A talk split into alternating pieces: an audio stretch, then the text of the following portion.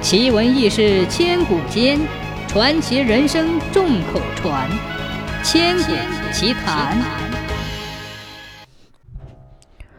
云中太守魏尚镇守边疆，屡建奇功，在朝内享有很高的声誉。可是，在一次向汉文帝报请战功时，他因为误差六个敌军的头颅，被汉文帝捉拿下狱。不久，南北边塞频频出事。军情紧急，当时有个老郎官叫冯唐，对魏尚遭到如此不公正的处罚，心里很不服，一心想救出魏尚，苦于没有机会接近汉文帝。这一天，汉文帝乘着漂亮的公车在京城里漫游，路过狼署的时候，看见有个老人迎接他，一问便知道他是冯唐。两人热乎地说起话来。汉文帝在闲聊中知道冯唐的祖先是赵国人，就夸奖起历史上的赵将李琦如何勇敢。冯唐认为李琦的骁勇还比不上廉颇、李牧。文帝叹了一口气说：“哎，现在匈奴逞强，屡犯边塞。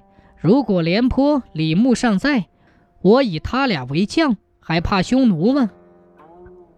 冯唐见机会来了，赶快要为魏尚说几句公道话，于是大声地说道：“陛下就是得了廉颇、李牧，也不一定就会重用他们。”魏尚的名字未提到，汉文帝就气呼呼地起身回宫了。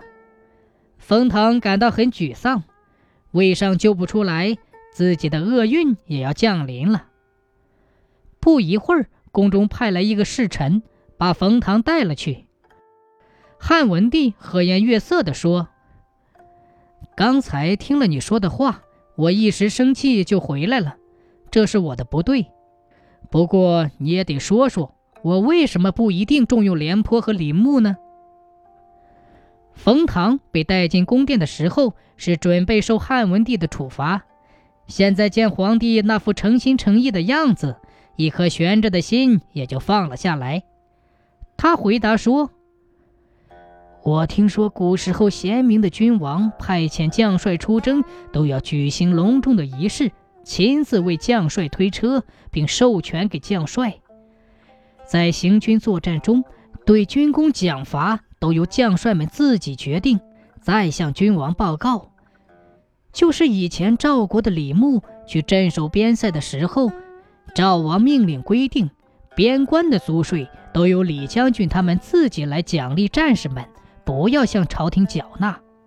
可是陛下现在能不能像当年的赵王那样信任和器重一个镇守边疆的大将呢？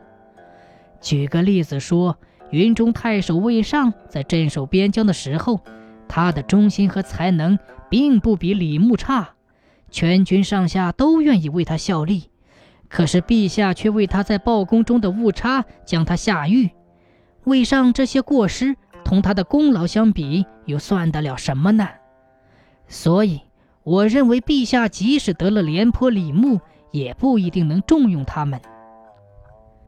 汉文帝听到这里，恳切地说：“嗯，我以为这样对待魏尚是错了，你赶快拿着我的命令到狱中释放魏尚。”让他官复原职，立即出镇边疆。从此以后，匈奴畏惧魏尚，不敢再来冒犯，边陲又安定起来。